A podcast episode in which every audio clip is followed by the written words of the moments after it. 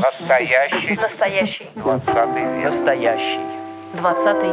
Настоящий. Настоящий. Двадцатый век. Двадцатый век. Двадцатый век. Век. Настоящий двадцатый век. Здравствуйте, дорогие друзья! В эфире программа «Настоящий двадцатый век» радио «Фонтанный дом». И у микрофона Галина Артеменко, и я представляю нашего сегодняшнего гостя. Это доктор исторических наук, профессор Европейского университета Иван Иванович Курилов. Иван Иванович, здравствуйте. Добрый день, Галина. И вот мы будем говорить о настоящем 20 веке в контексте нашей нынешней жизни. Я всегда задаю один и тот же вопрос своим гостям. А как этот век, век волкодав, как писал Мандельштам, прошелся по вашей семье? Что случилось с вашей семьей за это столетие? Ну, наверное, не будь 20 века, ну, не было и меня, не было бы, наверное, вот того поколения, которое сейчас живет. В моей семьи 20 век начался с Первой мировой. Вообще говоря, я внук венгерского военнопленного, который в Первую мировую попал в Россию в плен. И остался здесь, женился на женщине, на украинской женщине, там, жившей на, на Дону остался, родил трех детей. Вот э, его сын — это мой отец. То есть для меня первый шаг 20 века, собственно, с которого иногда 20 века начинают, Первая мировая война — это первый большой перелом. Как бы я, наверное, на четверть, да, мои гены, да, э, пришли из Австро-Венгрии. Затем 30-е годы, когда этого же деда арестовали то, что переписывался с родственниками. Очевидно, что странно говорить, что человеку повезло, если его арестовали полтора года, всего полтора года продержали в, следственной тюрьме, потому что он попал вот на так называемую Беревскую оттепель, и его, в конце концов, оправдал советский суд.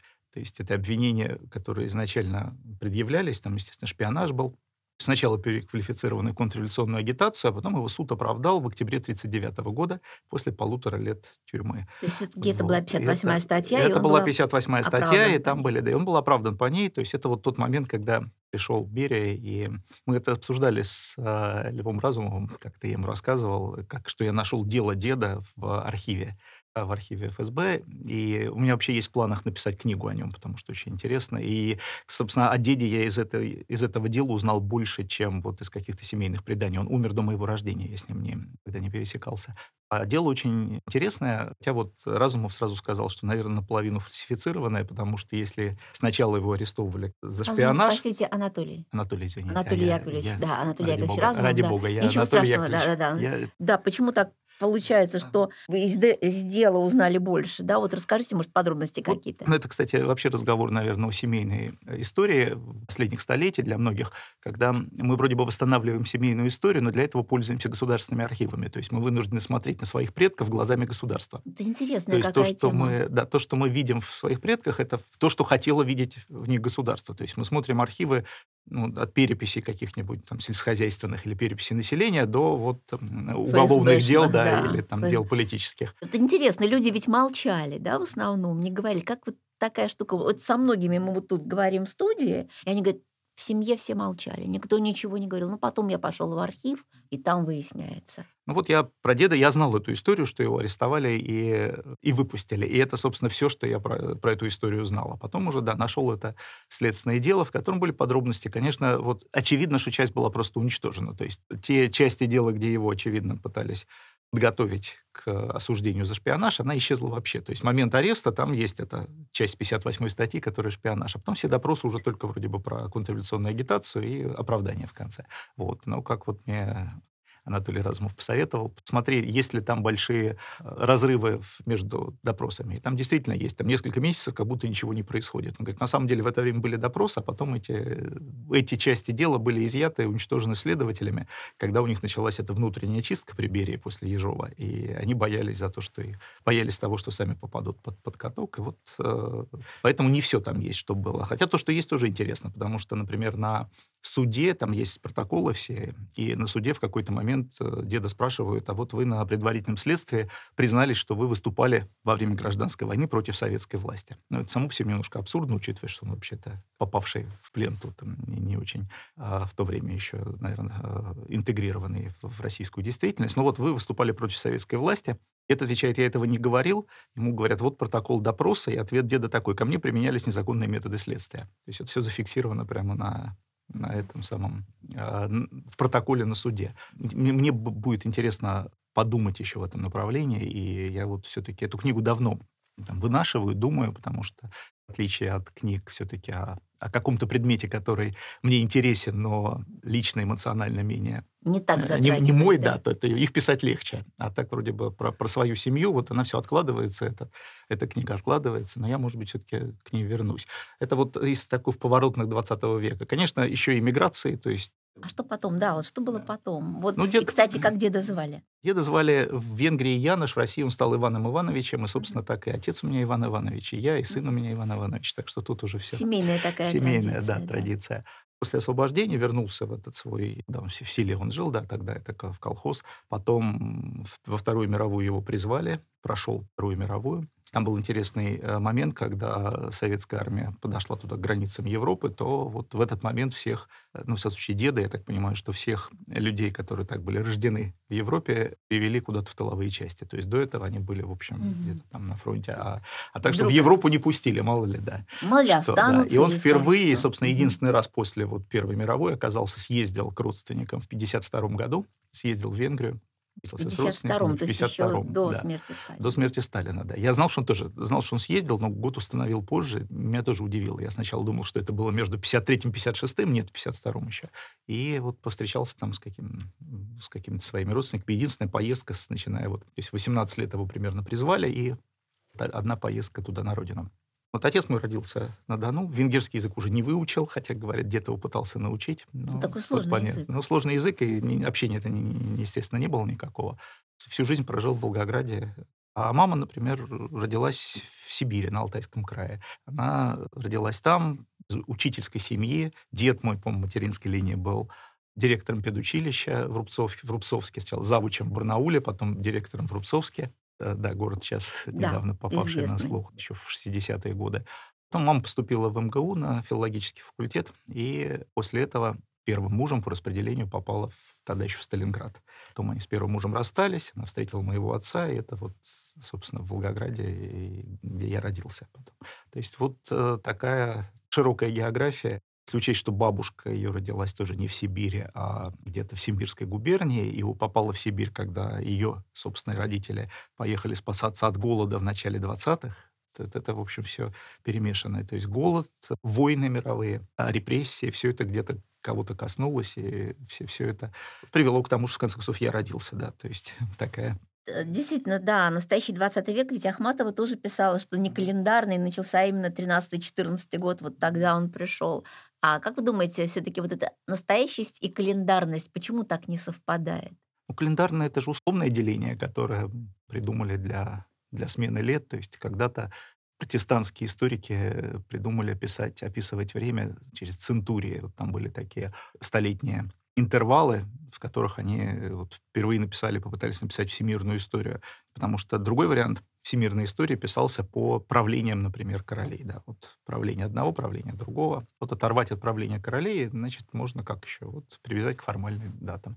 И мы к этому привыкли, нам тоже кажется, что это нормально. Век, век столетие — это какое-то устоявшееся слово. Но очевидно же, что переломные события не совпадают с нулевыми годами. Вот, они могут произойти чуть раньше, чуть позже. XIX век часто называют долгим.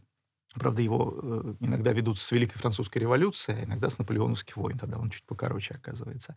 Ну и очевидно, что Первая мировая действительно тот перелом, который весь XIX век отменил. Вот это произошло. А, потому что, наверное, первое да, десятилетие XX века — это еще какая-то инерция продолжения XIX.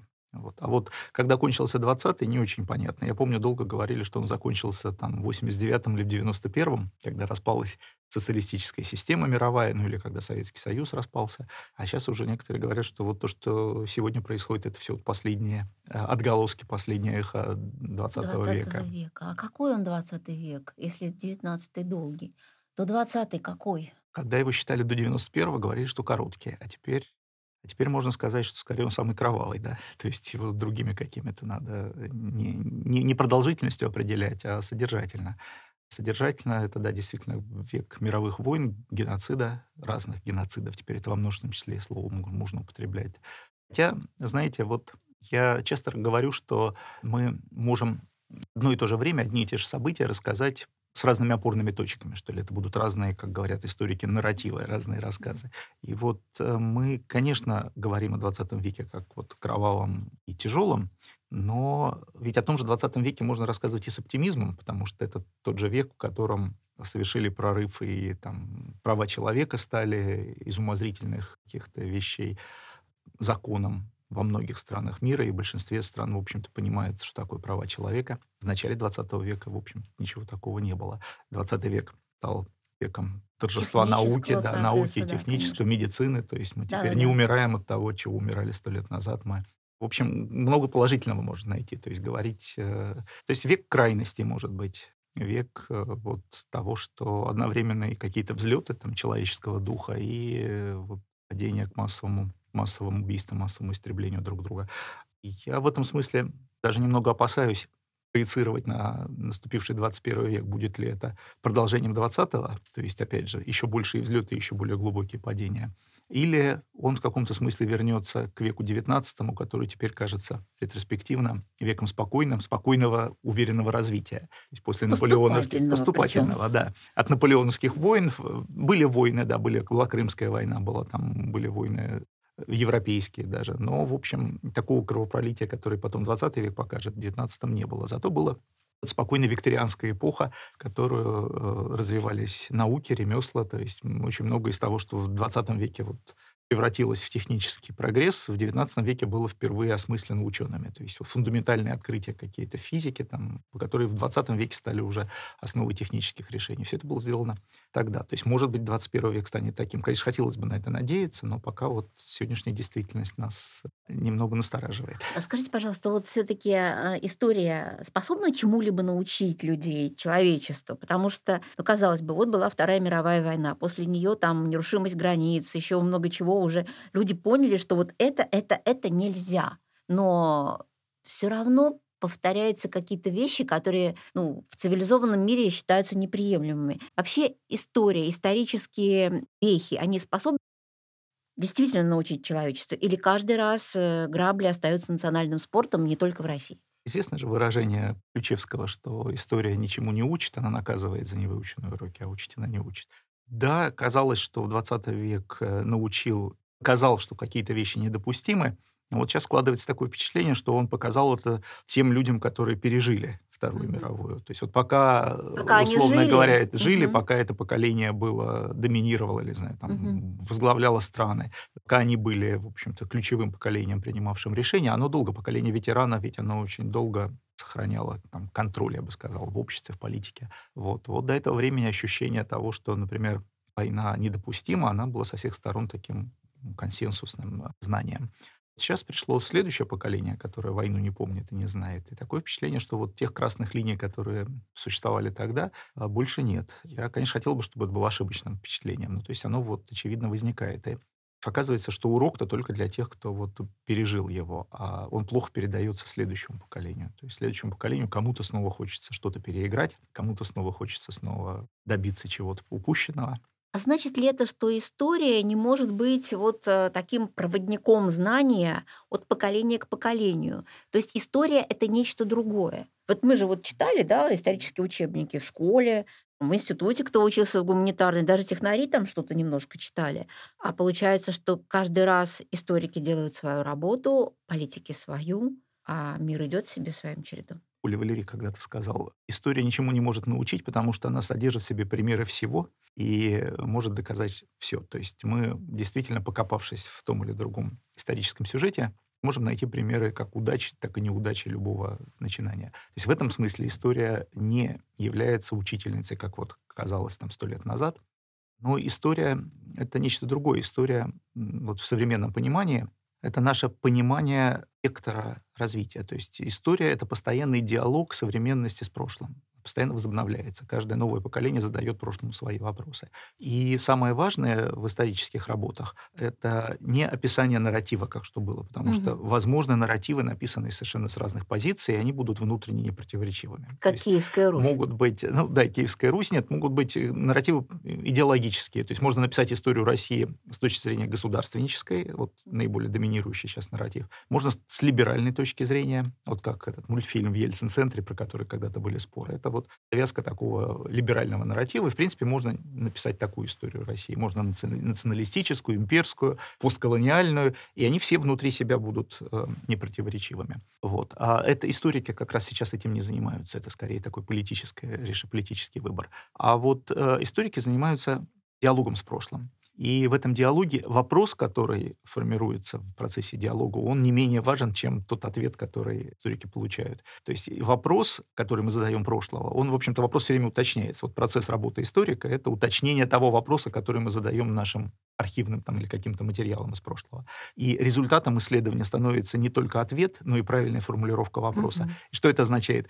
Вопрос как раз а, обозначает напряжение между сегодняшним днем и прошлым. То есть если мы хорошо задали вопрос, то мы увидели, чем мы отличаемся от того времени, которое изучаем. А если мы это увидели, то мы можем провести вот эту линию, вектор, куда мы развиваемся, куда мы угу. движемся. Вот это самое интересное. То есть профессионализм историка — это умение правильно сформулировать вопрос с одной стороны. Формулирование вопроса — это процесс исторического исследования. Вот и есть. То есть не, не, не то, что вот я пришел, еще ничего не знаю, и у меня в голове есть. То есть да, у меня какой-то в голове вопрос есть, но это совсем не тот вопрос, который который я покажу в конце исследования, потому что в процессе исследования будет меняться. То есть это не такая простая история, как Эдип и Сфинкс? Нет, не так, да. Это не, не, не готовые вопросы, готовые ответы. Вот, это совсем вот как, не а так. вот как, как алгоритм? Можно вот писать примерно. Я, я представляю, что это, мне кажется, что-то на уровне интуиции, еще что-то там на уровне знаний. Но как это вот происходит? Как это у вас происходит? Ну, это много раз описывалось, не только у меня, наверное, у, у всех. Вот есть такой Джон Льюис Геддис, один американский историк. Он, он прямо описывал, он, он даже это описал в качестве своего выступления где-то перед большой аудиторией, где он рассказывал, как он работает. Вот я его сейчас пересказываю, но, в общем-то, это, наверное, приложимо ко всем. У меня есть какой-то первоначальный вопрос или гипотеза, я иду в архивы или куда-то там источникам, они не только архивные могут быть, но вот самые традиционные для историка архивы. Что там ответ на эти вопросы? Поизучав архивы, я понимаю, что я не очень правильно задал вопрос. То есть мне сами архивы сами подсказывают, что надо его переформулировать. Я переформулирую вопрос, из-за чего мне становится понятным, что мне надо смотреть еще и другие источники. И вот этот цикл возвращения от вопроса к, к источникам и снова к вопросу, то есть переформулирование вопроса, новые источники, новые продолжается несколько раз, пока в конце концов я вот, как он говорит, я не чувствую, что вот здесь я пришел к э, какому-то результату значимому. Дальше рассказывает Гэддис, что после такого рассказа э, кто-то из представителей общественных наук, там, политолог или социолог, сказал, да ну разве это наука вот так работать? Но тут, говорит, на задних рядах, в задних рядах поднялся другой э, человек в аудитории и сказал, что это, говорит, совершенно то же самое, что я делаю со своей наукой. Оказалось, что это Нобелевский лауреат по физике был. Ах, то вот есть как. вот примерно та же самая вот возвращение от вопроса к источнику источником и, в общем-то, поддержал таким образом историческое исследование. Вот примерно так это и происходит, да. И интересно, вот книги последних десятилетий, которые историки наиболее ценят, там, не знаю, Карла Гинзбург «Сыр и черви», книга про картину мира средневекового мельника. Очевидно же, что вот сама картина мира средневекового мельника, как массовое знание не очень интересно. То есть это интересно действительно вот каким-то историкам, которые и то, кто занимается Италией к определенного века. То есть зачем, зачем это узнавать? А книга интересна потому, что Карл Гинзбург сумел задать по-новому вопрос. То есть нас не столько интересует ответ, который он в книге получил, что там думал средневековый мельник о устройстве мира. Это интересно, но в качестве, может быть, даже анекдота какого-то. А в то, что мы можем задать этот вопрос и увидеть, как по-разному мы и вот тот человек понимал мир. То есть вопрос, который сформулировал Карл, Карл Гинзбург, самый главный результат книги, которую он написал. Это надо понимать, что вот возможность задать новый вопрос — это установить новые отношения, новые связи между современностью и прошлым. А вот то, возвращаясь к началу этой части нашего разговора, то, как историю используют политики или как ее вот в широком, это совсем другая, э, другой процесс. Это процесс выбора какого-то удобного нарратива, который позволяет объяснить, почему сегодня мы делаем, если мы политики, делаем, решаем сделать то или другое. То есть вот эта подгонка прошлого под легитимацию нашего сегодняшнего решения, это то, чем занимаются политики обычно. И это не обязательно, у некоторых, там более циничных, это сознательное решение, что вот я решил сегодня что-то сделать, давай-ка я подберу. У кого-то это менее сознательно, то есть ему кажется, что он на самом деле принял решение, потому что вот, ну, прошлое было вот таким, и оно меня заставляет двигаться вот так. в этом направлении. Угу, так, угу. То есть вот прошлое не оставило мне выбора. А, э, то есть, нам вот не человек, оставили выбора. Нам не, остав... не, нам не оставили да. выбора, совершенно верно. Это вот та самая история. Нам не оставили выбора. На самом деле выбор есть. То есть не оставили выбора, это означает, что ты уже выбрал один какой-то нарратив прошлого, который вот тебя подтолкнул к этому решению, действиям. к этим действиям. И вообще говоря, как я представляю, э, решение зависимость тут обратная. Ты хочешь какое-то действие предпринять, ты уже решил, И и, под, это, и под это Мгм. подобрал нарратив. Может быть, это Мгм. неосознанно произошло, но нарратив просто подтверждает тебя в уверенности. А любой историк знает, что нарративов может быть множество. И на самом деле, если ты видишь, что действие, в общем-то, опасно для тебя, для твоего общества, для окружающих, то, может быть, стоит подумать и выбрать другой нарратив, но вот так политики не думают. Это вот историк готов это подсказать, но политикам выгодно другое. Вот из нашего сейчас разговора у меня соз- созрело сразу несколько вопросов, вот много-много, вот надо как-то их всех успеть задать. Я читала там в одной из ваших лекций, вот вы приводили пример человека, который наблюдал за танцем племени, да, вот это вот как раз эти нарративы, да, вот сначала он посмотрел, понял одно, пожил там среди них, понял другое, потом третье, четвертое. И все это, в принципе, правильно, Да. только каждый раз он может вот как-то глубже погружаться. И вот эта история с э, Нобелевским лауреатом по физике. Ведь многие говорят, ну что такое история? Она не точная наука, там вообще непонятно что, там сиди, читай книжки, описывай, что было. И вот вдруг вот это сравнение, что я думаю так же. Вот тогда история как наука сейчас, что она собой представляет? Вот мое представление, то есть я понимаю, что историков много, и, наверное, у всех... каждого да, своё. у каждого будет свое, свое определение, и, и, то есть готового определения нет, но вот мне представляется, что история — это как раз набор методов, помогающих правильно установить правильные отношения между современностью и прошлым. Э, То есть набор методов — это то, чему учат там, студентов, историков, то есть основывать свое мнение на источниках, это вот все часть этих методов. Это то, что мы вот чуть раньше сказали, умение сформулировать вопрос, и в отличие, знаете, еще 100, там, 100-150 лет назад казалось, что достаточно пойти в архивы и написать, переписать то, что там есть в связанную историю, рассказывать историю, как это было на самом деле, как это писал Леопольд фон Ранке. А сейчас, наверное, отличие сегодняшнего поколения историков от тех состоит в том, что надо понимать современность. То есть когда-то, не знаю, даже когда я был студентом, вот, постоянно возникали проблемы с тем, как написать то, что требовалось там, в дипломной работе, актуальность. Да? Вот было Мгм. такое слово «актуальность», которое оказалось совершенно пустым и ненужным, и вот надо было притянуть что-то. То есть это вот я сейчас воспрои- воспроизвожу свои тогдашние мысли студенческие. Мгм. А Ну, сейчас-то, а сейчас-то тоже я говорят об поня- актуальности. Да, сейчас-то я понимаю, что это на самом деле очень важная вещь. Может быть, мы не все осознаем, но это как раз часть нашего исследования. То есть актуальность — это как раз наша сторона вопроса. Мы должны понять не только, что мы изучили в прошлом, но и почему нас заинтересовало именно это в прошлом. Вот есть еще один пример, который я часто вспоминаю, о том, как я как-то весной 94 года меня просили передать дипломную работу на отзыв. Просто из Москвы в Волгоград ехал. Дипломная работа сейчас это человек доцент в МГУ, а возил я вот уже умершему одному из своих профессоров, специалисту по французской революции. Работа была про, написана про термидорианский переворот. И называлась она «Как закончить революцию». 94 год, напоминаю, это вот прошло несколько месяцев после стрельбы в 93 году на 93-м улицах. да, да, да. То есть Москва, общее ощущение дом. вообще было, что вот мы скатываемся куда-то к гражданской войне, что Мгм. вот, вот надо...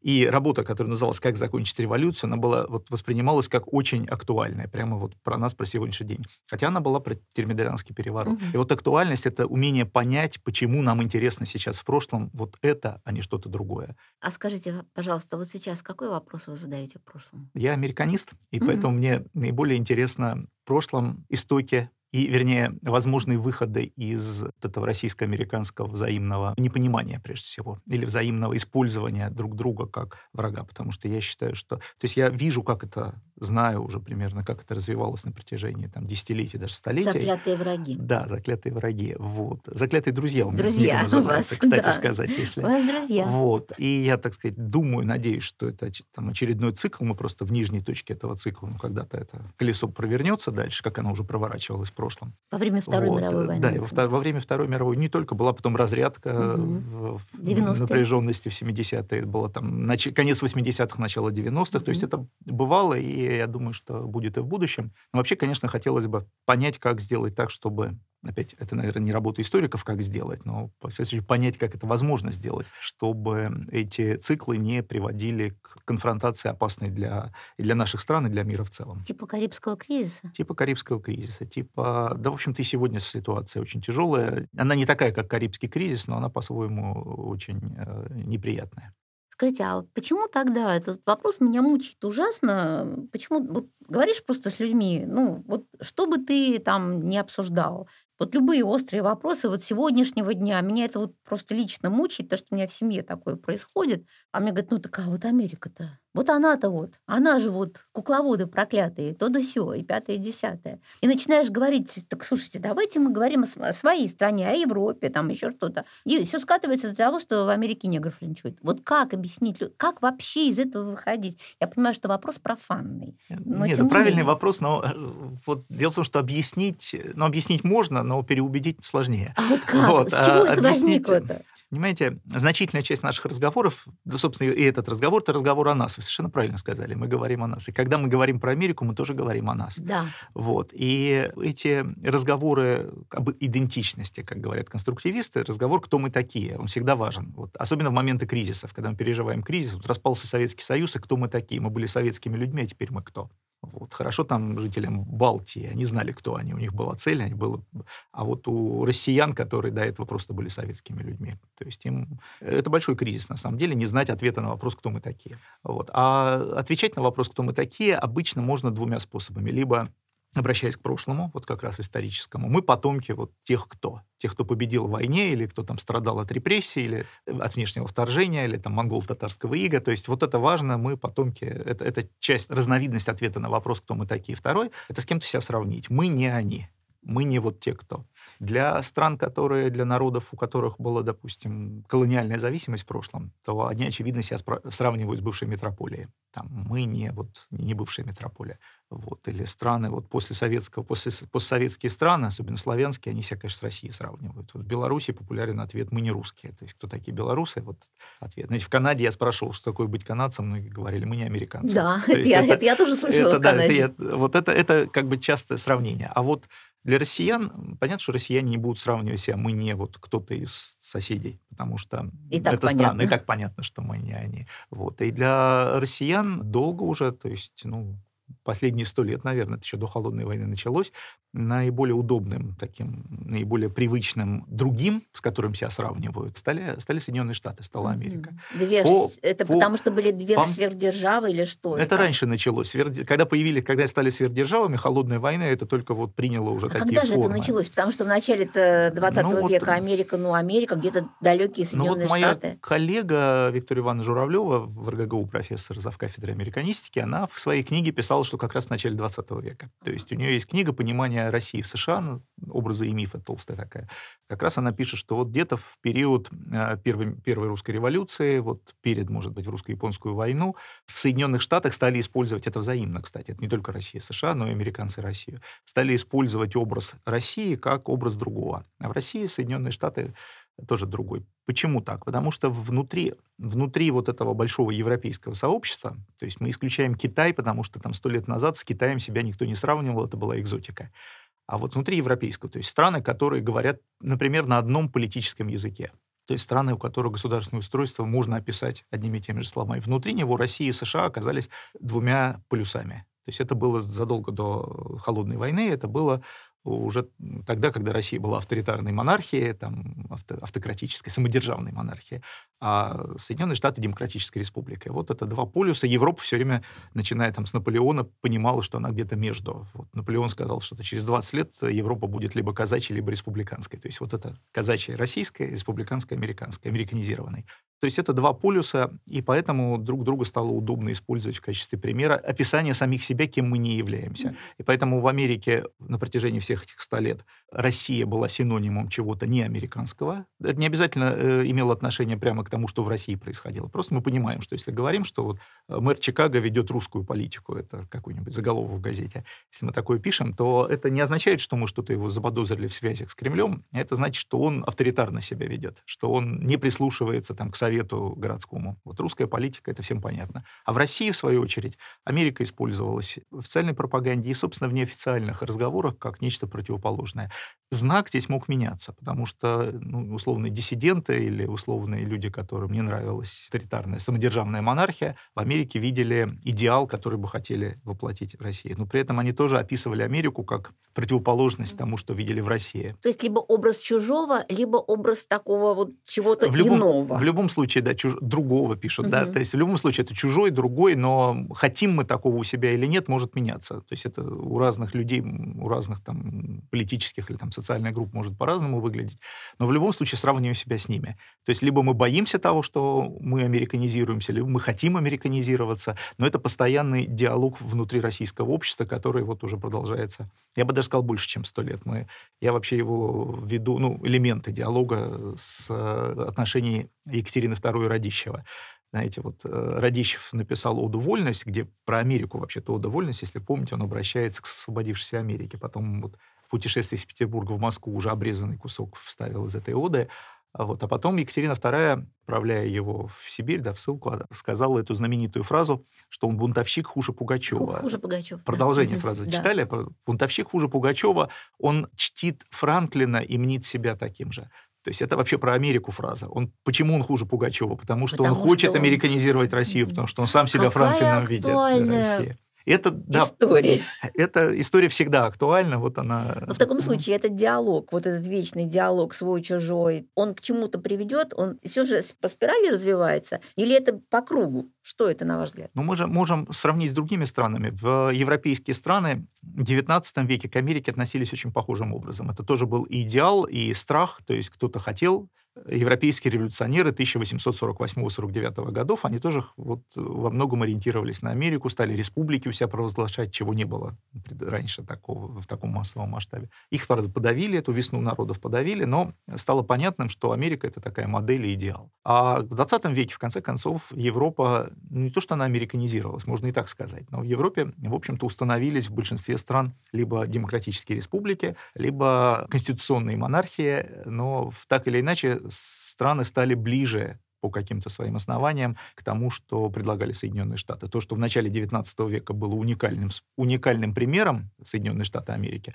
уже во второй половине XX уже не является уникальным. Это, кстати, в каком-то смысле кризис для американской модели, потому что э, они, в общем-то, привыкли на себя смотреть как на светоч для всего человечества. А теперь появились другие варианты. Не обязательно даже тем, кто хочет демократизировать свою страну, не обязательно ориентироваться на американский пример, когда есть еще примеры там, Европейского, Европейского Союза. Союза Союза, да, Европейского Союза, многих стран в Европе по-разному устроенных, но, то есть это вот изменение, которое произошло. Я не вижу, почему с Россией не может на каком-то этапе произойти демократизация, ее уже нельзя, не надо там бояться как американизацию, как это было там на протяжении 200 лет. То есть демократизация — это естественный процесс, который произошел вот постепенно, происходил в Европе, начиная с западной, двигаясь дальше на восток. Может быть, до нас дойдет речь. Но поскольку любая демократизация консервативной частью российского политического класса описывается как американизация, американизация описывается как вмешательство США в наши дела, то эти страхи каждый раз э, возбуждаются на, на новом уровне. И они иногда пропагандой специально возгоняются. То есть российская пропаганда использует американское вмешательство как вот жупел э, по поводу любых стремлений к любым переменам в России, в Америке, что интересно, в общем, похожие, как ни странно, похожие процессы существуют. То есть, когда Трампа, вот помните, обвиняли да, в том, что он да. русский агент, это примерно та же история. В, в том смысле та же, что э, если какого-то политика ты совсем не хочешь воспринимать, хочешь подорвать его там, легитимность, то стоит его связать с вот этим внешним, какой-то, с каким-то чужим, с, с внешней державой. Вот Россия, как я уже сказал, в Америке это синоним слова не американский. И Трамп, вот он, он не американский с точки зрения демократов. Вот очень хорошо, что его сумели увязать как-то с российским вмешательством. То есть это, это удобно. Это та же самая логика вытеснения внутреннего политического противника как бы за пределы внутреннего сообщества. Он нам навязан внешними силами. Вот Трамп навязан Америке, России. Ну вот российские демократы демократы, естественно, навязаны Россией и Америкой, потому что угу, могут же сами россияне за демократию быть. То есть э, смена поколений только может изменить ситуацию, либо все-таки, э, кроме смены поколений, существует что-то еще? Я как раз на смену поколений меньше бы надеялся. Ну, то есть, конечно, смена поколений меняет. То есть люди приходят с какими-то другими. Но сама по себе смена поколений воспроизводит, как мы видим сейчас среди некоторой части молодежи, вдруг поведение таких комсомольских деятелей, которых они не застали в своей жизни. Да, вот мне, кстати, смотришь, тоже да, удивляет. Думаешь, боже это... мой, 30 лет назад, 40 лет назад ты на это смотришь, откуда? Откуда, да. Он тогда не жил, а вот ведет да. себя так же. То есть, на самом деле, это, вот смена поколений сама по себе не, не, недостаточна. Или, вернее, это, это часть процесса, но какие-то вещи усваиваются. Все равно это медленнее происходит, чем, может быть, нам хотелось бы, но какие-то идеи усваиваются, и я думаю, что вот, вот я недавно прочитал, дочитал книгу Владислава Зубака «Коллапс» про распад Советского Союза, собственно, про перестройку. Пока на английском вышло, надеюсь, будет на русском. Вот очень интересно было читать. То есть это время перестройка, которое меня воодушевило, у меня о нем очень хорошие воспоминания. Вот я читаю, как вот э, совершались какие-то ошибки, и как видно было, что люди просто не понимают люди элиты, там, ну, Горбачев, Михаил Сергеевич, mm-hmm. недавно ушедший, да, или вот, каких-то вещей не понимают. Это беда их, потому что действительно они выросли в советском обществе, каких-то вещей просто не знали. Не было образования, не было опыта, не Знание было... экономики, знаний, рынка, да, экономиков абсолютно. совсем был провал. Даже у академиков-экономистов советских вот совершенно не было представления о том, что к чему приведут какие-то законы. То есть приводят там законы о об автономных предприятиях, там еще о чем-то, и то, что они приводят к, к вымыванию сразу там товаров, непонятно. То есть этого, этого представления не было. И только, не только экономики касалось, но и политики, то есть к чему приводят какие-то политические решения. Сейчас все-таки как ни странно, наше общество гораздо более образовано. Именно здесь, в общественных каких-то процессах гораздо лучше разбирается. У нас есть и хорошие экономисты, и люди, понимающие, как устроена политика, как устроено общество. То есть в отличие, вот очень большой сейчас контраст э, по сравнению с тем, что было во время перестройки. То есть вот эти 30 лет не были потрачены напрасно, хотя бы вот в том смысле, что у нас появились. Это не масса. У нас, к сожалению, довольно много еще политологов, таких ан- анклавов общественных наук, которые напоминают советские. Но, тем не менее, есть еще и большая, большой слой людей, которые серьезно на современном уровне разбираются в устройстве общества. И я надеюсь, а я надеюсь, что цикл таки провернется, и, и будет новый шанс у страны, что в этот раз э, задача, глубина задач, она будет соответствовать, вызовы будут соответствовать пониманию того поколения, которое будет это решать. То есть крот истории роет медленно, но верно. Да, про пророет. Пророет, да.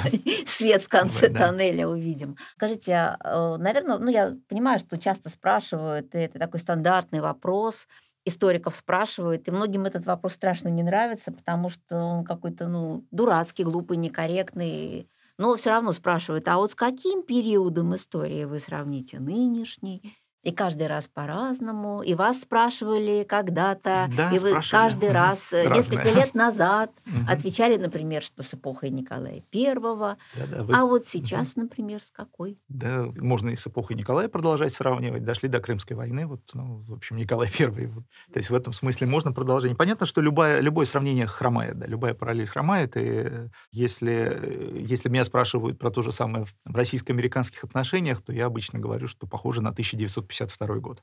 Угу. Не на Карибский кризис, а на 52-й, на вот первую холодную войну и момент, когда вот отношения э, совсем заморозились, когда выслали посла американского из Советского Союза.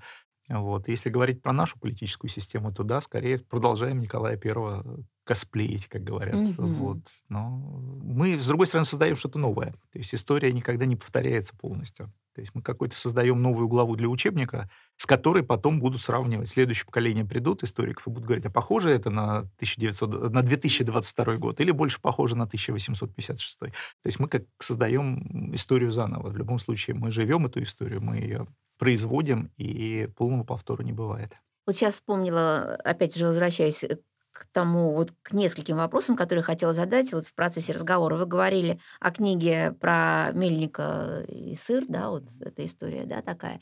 И вот мне показалось очень важным, то есть в этой книге можно было, читая ее, понять, что он думал вообще, как он ну, это, это все... Угу. Вот мне кажется, это очень важно, потому что важно понимать, что думают другие люди. Вот есть одна мысль моя, остальные неправильные. Вот мне кажется, важно понять, мы не всегда можем понять, что думают другие люди, но мне кажется, важное знание, которое хорошо бы у нас вот прививалось еще в школе, это понимание того, что люди могут думать по-разному. Вот этого нет, что нет единого правильного ответа на все вопросы это э, когда, когда меня просят порассуждать, например, про преподавание истории в школе, у нас ведь история все больше возвращается к модели, ну, во всяком случае, так задумано э, политиками, школьные учителя-то еще где-то сопротивляются, угу. а политикам хотелось бы, чтобы школьная история была пропагандой патриотизма. То есть, если мы говорим, что про другие науки в школе это основы наук, то есть людям рассказывают, как устроена там химия, физика или что, о чем она, то про историю почему-то думается, что она должна вбить в голову какой-то единственный правильный нарратив того, что происходило. А мне это представляется, что хорошим изучением истории было бы показ того, что нарративы могут быть разные, и если они разные, это не значит, что один правильный, а другой ошибочный. То есть, что люди пишут, воспринимают прошлое, пишут историю задавая вопросы, которые важны, важны этим людям. И разным людям важны разные вопросы. То есть э, людям, которые э, задают вопросы про прошлое угнетенных, и людям, которые задают вопросы про прошлое государства, могут быть интересны разные вопросы. Эти истории могут быть взаимно выглядеть очень противоречивыми или там, даже иногда несовместимыми. Но и та история правильная, и другая история правильная. Или история двух народов, которые жили по соседству и очень много конфликтовали. Обычно соседи конфликтуют веками. Вот. Как на коммунальной как правило, кухне. Да, и э, вот э, часто очень оказывается, что в учебниках одной значит, одного народа будет написано, как вот они были правы, а их обижали соседи, и зеркально все будет у соседей. А прийти к общему знаменателю и оказывается очень сложно или невозможно вообще. То есть сказать, а давайте... Были попытки написать совместную историю таких конфликтующих народов, и, как правило, когда доходило до каких-то вот наиболее э, острых потрясений, вот не, не получалось.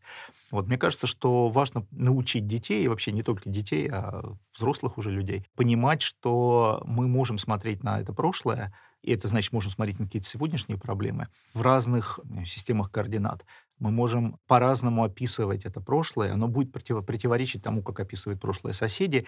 Это не значит, что сосед... Плохой. Плохой, да. Это не значит, что он враг. Это значит, что надо понимать и уважать это не значит, что ты должен отказаться от, своей, от своего представления об истории и принять соседское. Нет. Мы должны просто договориться с ним, что да, у нас разные взгляды на это, вот, но это не должно мешать нам не знаю, жить мирно сегодня и сотрудничать завтра.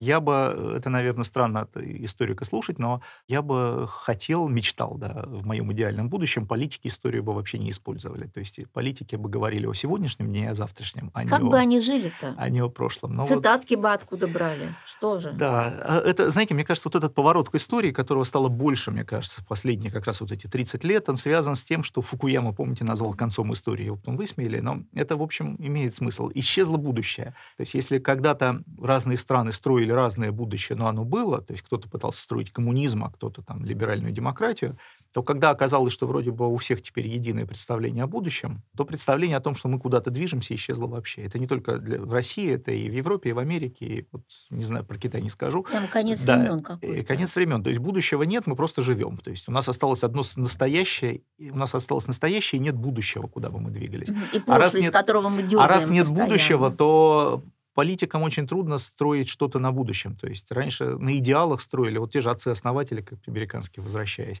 они, в общем-то, тогда и свою историю совсем отвергли, ее не было, она была английской. Вот, зато решили, что на, они будут строить какое-то идеальное новое общество на, там, по заветам ученых-просветителей на основе каких-то идеалов. Появились mm-hmm. идеалы. И очень долго американское общество вот к идеалам, прежде всего, политики к идеалам обращались. Вот это американское представление, что они являются сияющим градом на холме, к которому обращены взоры всего человечества, оно означало, что мы что-то такое показываем, про прокладываем всего путь. человечества. Да. У нас а, же тоже было. А у нас то же самое было вот угу. почему-то вот советское, советское время Советский Союз очень сильно оказался таким вот э, выглядящим как Америка в том смысле, что он тоже притягивал к себе претендовал взоры. на то, что он тоже лидер да всего мира. Была война за ума и сердца, умы и сердца всего человечества. Да. Потом она вот прекратилась эта борьба и и для нас и для американцев, кстати кстати, тоже это стало проблемой, потому что будущее исчезло, мы теперь ни за какое будущее не боремся.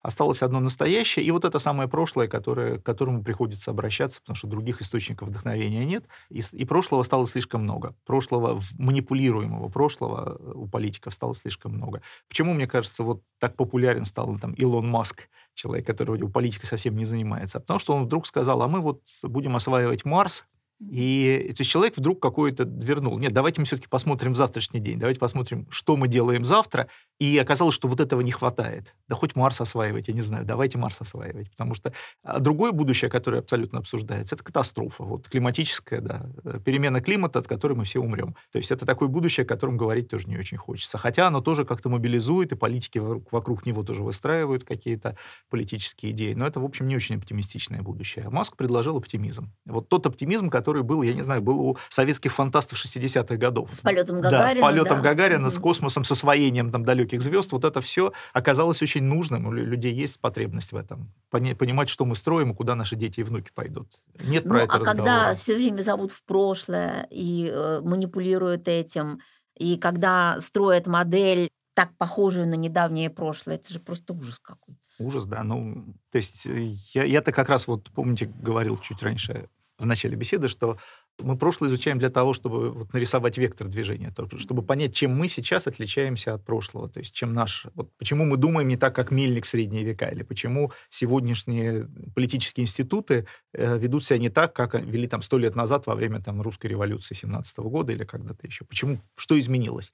То есть вот увидев, изучая тот период, мы можем нарисовать вот стрелочку и попытаться ее экстраполировать немножко, хотя это может быть уже ошибочно, куда она дальше нас поведет. Вот. А если мы вдруг погружаемся, и вот мы на самом деле думаем, что мы вот те люди, которые жили сто лет назад, или что мы тот самый мельник, и начинаем рассуждать, как он, если мы начинаем думать, что тут вот ведь еще такая проблема, что перемены происходят быстрее, чем идет человеческая жизнь. То есть мы живем в такую эпоху, может быть, такое было и раньше, но в 20-21 веке это совершенно очевидным стало. То есть люди, сегодняшние активные люди, которые там составляют там, политические элиты в том числе, росли в обществе, которое сильно отличалось от сегодняшнего. То есть общество 70-х годов, даже я не говорю там общество до 68 -го года, когда там произошла всякая сексуальная революция и много чего освободилось, но даже общество 70-х годов ну вот когда Трампа обсуждали опять в Америке, Трамп человек в 1973 году, он бы выглядел как замечательный президент Соединенных Штатов, не вызывавший такого бы вот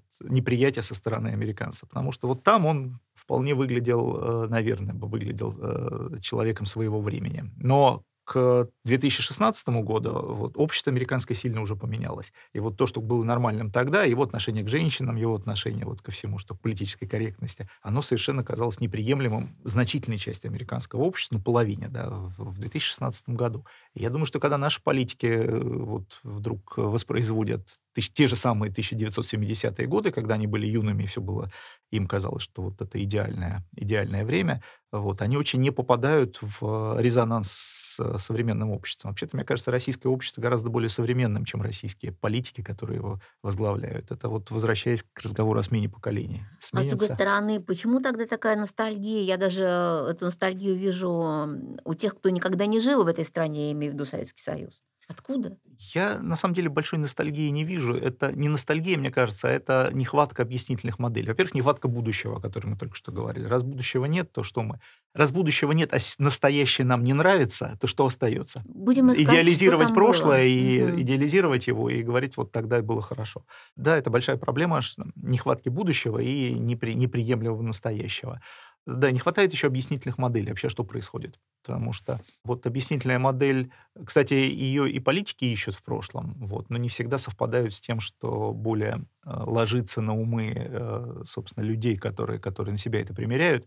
22 год, да, нам предлагали объяснения и возвращающие ко Второй мировой войне, и к Петру Первому, да, и сначала денацификация, и восстановление земель, да, то есть нам предлагали разные варианты прошлого. Да, нам предлагали, нам предлагали разные, разные варианты прошлого, прошлого а мы а видим, а мы, а мы видим, мы видим, что есть борьба за это прошлое. Ну вот на Бессмертный полк, я про это тоже уже несколько раз рассказывал, я в этом году снова пошел смотреть Бессмертный полк на Невском проспекте. Угу. Я каждый год хожу, ну вот пандемия, перерыв была, и смотрю, фотографирую, с чем люди выходят. В этом году вышло гораздо больше больше людей, никогда столько не было в предыдущей, э, с флагами Советского Союза и с надписью там «Я рожден в СССР». Да, и футболки То есть вот это футболки с рожден с гербом, угу. вот не было такого. То есть да, там кто-то выходил со Сталином, ну, вот, ну это всегда и были какие-то а группы, прямо, там, да. а тут именно вот с этим вышли. И мое объяснение, я, может быть, не прав, мое объяснение в том, что то, что происходит, людям проще всего объяснить восстановлением, вот, возвращением в Советский Союз. Вот это то, что, ну, тогда понятно. Ну, как тогда понятно. в Советский Союз а... 35-летний человек, который был ребенком? Он не возвращается в тот Советский Союз, который мы помним. Он возвращается в идеализированное свое представление о том, что мы всегда, вот мы, да, люди, оперируем какими-то идеальными типами, которые не совпадают с действительностью. То есть мы вот когда я говорил о том, что революционеры европейские или там российские хотели там, американский опыт у себя применить, как правило, большинство этих людей в Америке никогда не было. То есть кто-то бывал, а в целом нет. Поэтому они говорили не о настоящей Америке, а о выдуманной. Они приписывали Америке те черты, которые хотели увидеть у себя в стране. Ну, анархисты, например, в XIX веке говорили, что мы хотим как в Америке, где нет центрального правительства. А Каждый сам по социалисты в, да. в конце XIX века говорили, мы хотим как в Америке, где есть сильные инженеры, которые возглавляют правительство и планируют все. Мгм. То есть и то, и другое к настоящей Америке отношение имело очень небольшое. Но людям хотелось вот представить, что была такая страна, где наши идеалы воплощены в жизни. Вот, вот Америка была такой утопией. А для вот тех людей, кто сейчас выходит, не знаю, с гербом Советского Союза, такой страной является Советский Союз. Советский Союз — это та страна, в котором вот все было так, как мы хотим, чтобы было сегодня. Это не значит, что настоящий Советский Союз их бы устроил. Они там не жили, они, но они приписывают Советскому Союзу свои э, мечты. Как же изменить-то сознание в таком случае? И что Ну, могут со- сделать историки сейчас? а Вот в чем их задача сейчас? Тут задача для историков, конечно, большая, если мы думаем, что историки могут все общество поменять. Хотя в каком-то смысле вы правы. Историки долго думали, что это такая кабинетная наука, люди сидят в архивах, что-то пишут друг для друга. Вот. А учитывая, что история так мощно вернулась в политику, что историкам уже отсидеться в архиве не удается, и это не значит, что каждый историк там должен вот что-то такое вот, э, пытаться воздействовать на общество, но в целом историки как там, корпорация профессиональная, наверное, должны больше пытаться объяснить, как все устроено. И вот последний вопрос, э, завершая наш такой уже длительный разговор. Может быть, поэтому у нас такой сейчас еще интерес к исторической памяти, к дневниковым источникам. Такого интереса не было никогда. Ну вот, э, чтобы так скрупулезно изучались дневники, записи, письма. Может быть, этот эффект не просто вытаскивание из темной комнаты какого-то предмета, а попыткой, ну, не знаю, светить все, оказаться там, почувствовать на себе. Действительно большой а, интерес к, к людям возник. То есть вот после такой история. социологизации, после того, как большие процессы изучали, а, мы видим, как э, людям, ну, с одной стороны, рассвет генеалогии, то есть люди свои семьи выслеж- отслеживают, кто был дед, прадед и дальше. Да, с чего мы Вот, разговор с чего мы начали, начали да. разговор. Это, это стало очень важным. Люди гораздо сильнее сейчас развиты всякое краеведение, то есть изучение своего там города, то есть не только в Петербурге, но и в маленьких городах, там даже в деревнях, в селах люди есть энтузиасты, которые восстанавливают прошлое, там водят экскурсии, рассказывают о том, что происходило. Этого в таком объеме не было там еще, ну, не знаю, 20-25 лет назад. Это вот буквально последних десятилетий развития. И мне кажется, это вот поворот к, к личностям, это вопрос, в том числе, эм, это важный вопрос современности о том, кому принадлежит прошлое. Вот а, казалось, вот первые там сто лет существования современной истории, современной науки истории, казалось, что история принадлежит государству. То есть вот национальные государства строились, в общем-то, и наука возникала как часть национального строительства. Ну, И вот построение нации. есть, да, да, построение нации. Он Карамзин, он же, вот, или его, его современники в разных странах писали первые истории своих стран, наций, и это вот было, становилось частью национального строительства. А то, что мы видим сейчас, это попытка вернуть историю людям, потому что генеалогия, это значит, подождите, история это не только нации, государству принадлежит, это моей семье, это прошлое моей семьи. История это не только большая страна, но это и мой городок, там, деревня, да, моя. Это тоже прошлое, которое... И, то есть, это спор, это, наверное, самый острый спор 21 века, спор о том, кому принадлежит прошлое. Он в разных формах проявляется, и в том числе вот в том, что в предложениях, например, большие музеи расформировать и вернуть все по месту нахождения. То есть все египетское в Египет, все, понятно, все, все находки там сирийские в- туда, в Месопотамию.